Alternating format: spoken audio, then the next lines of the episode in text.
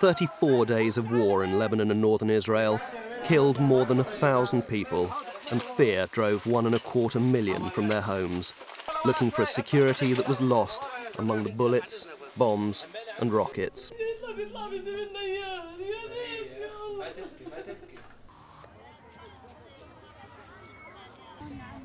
We don't want anything other than peace. Look at this child. There's no bread or milk. Bread is so expensive now. Isn't that a crime? We don't want war. We don't want trouble. Fear has led two and a half million people to flee their homes in Darfur. 200,000 are dead, and far from stopping, the conflict is now spreading to Chad and the Central African Republic.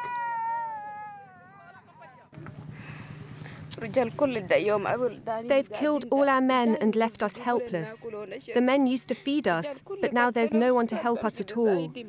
They used knives to cut the men's throats and guns to shoot down defenseless people. Now we can't even find food to eat in our own country. There are continued reports of killing, rape, and looting, and internationally, those who might change things do nothing. Uh, we've seen a wave of xenophobia um, and, and, racism against uh, groups like uh, Roma. Uh, we've seen a rise of Islamophobia and anti Semitism on the back of fear about security, uh, about terrorism.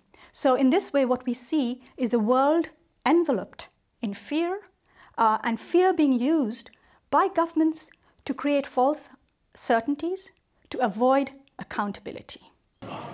Certainly, the fear in Iraq is palpable. Armed groups are adding to the terror felt by ordinary people as community after community is left shattered, with almost 4 million people now displaced due to the violence.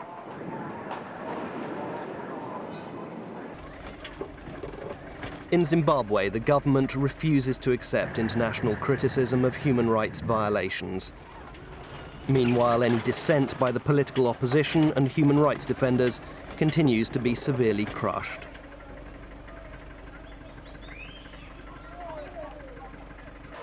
Of course, crushing dissent doesn't just happen in Africa. In Russia, freedom of expression is being curbed, NGOs and charities closed down, and a fear of those who are different is surfacing in a growing number of racist attacks.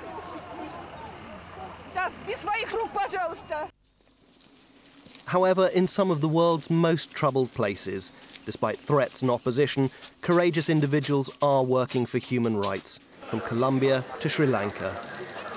Increasingly, people are joining together to make clear their demands. The pressure to start work on an arms trade treaty came not from governments, but individuals. More than a million signed a petition that went to the United Nations.